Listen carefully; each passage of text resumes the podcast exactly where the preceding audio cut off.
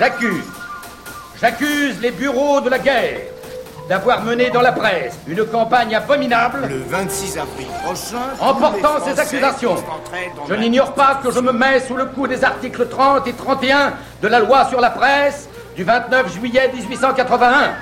Et c'est volontairement que je m'expose. C'était à la une.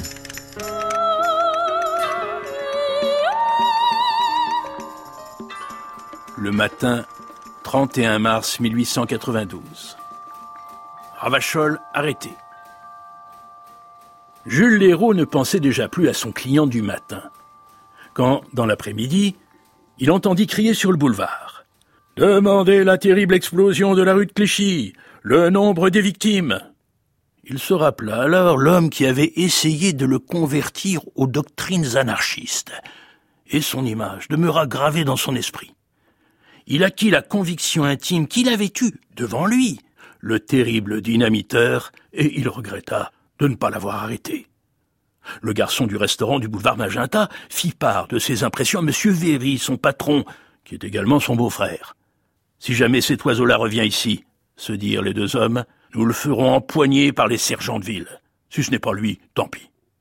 Quelle ne fut pas la stupéfaction de Jules Léraud en voyant de nouveau entrer dans le restaurant, hier matin, son anarchiste de dimanche dernier, celui qu'il croyait bien être Ravachol. Il était onze heures du matin.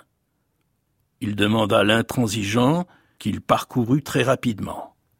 Le journal tremblait dans ses mains. Puis il se fit servir successivement un bouillon, une portion de poule un plat de choux de Bruxelles. Il parut manger d'un excellent appétit et il prit une bouteille de vin. Il demanda ensuite un café avec cognac. Cependant, tandis que l'inconnu déjeunait, le garçon ne l'avait pas quitté du regard. Il s'était installé à la table de droite et avait sous les yeux un journal dans lequel se trouvait le dernier signalement de Ravachol, le même que nous avons publié hier matin, et il constatait que chaque particularité coïncidait avec les détails de la physionomie de l'individu. Il remarqua notamment la cicatrice circulaire sur le pouce de la main gauche, cicatrice que l'inconnu s'efforçait de dissimuler en tirant sans cesse d'un mouvement machinal la manche de sa redingote. Le signalement reproduit par le journal insistait particulièrement sur la longueur des pieds du dynamiteur recherché. En se penchant discrètement, l'héros aperçut sous la table de son client une paire de pieds énormes. C'est Ravachol qui est dans la boutique, dit-il à M. Véry. J'en suis absolument sûr. M. Véry envoya immédiatement son laveur de vaisselle prévenir le commissaire de police du passage du désir, M. Dresch. M. Dresch déjeunait. On conçoit aisément l'émotion qu'il ressentit quand son garçon de bureau, lui-même très ému, lui dit à brûle pourpoint Ravachol est en face, on est sûr que c'est lui. Monsieur Dresch ne prit pas le temps de s'habiller. Il descendit en pantoufles, après avoir passé un veston sur sa chemise de nuit. Le magistrat se fit servir une consommation à la table où le garçon s'était installé lui-même pour mieux observer son client.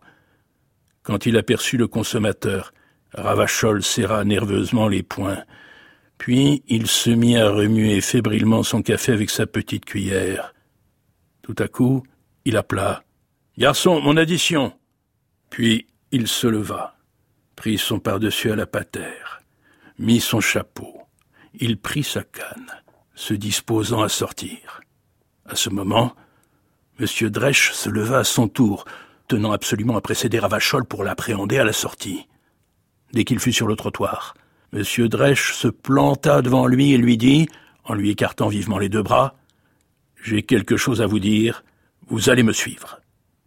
Ravachol se vit perdu. Mais il n'était pas dit qu'il se laisserait ainsi arrêter sans tenter une résistance désespérée. Il mit la main à sa poche droite pour prendre son revolver, mais en même temps, le garçon de bureau, Alfred Motet, glisser la main dans la poche de l'anarchiste et lui arracher son arme, pendant que le sous-brigadier Thomas et l'agent Jacot, également du dixième arrondissement, se jetaient sur Ravachol et lui arrachaient sa canne.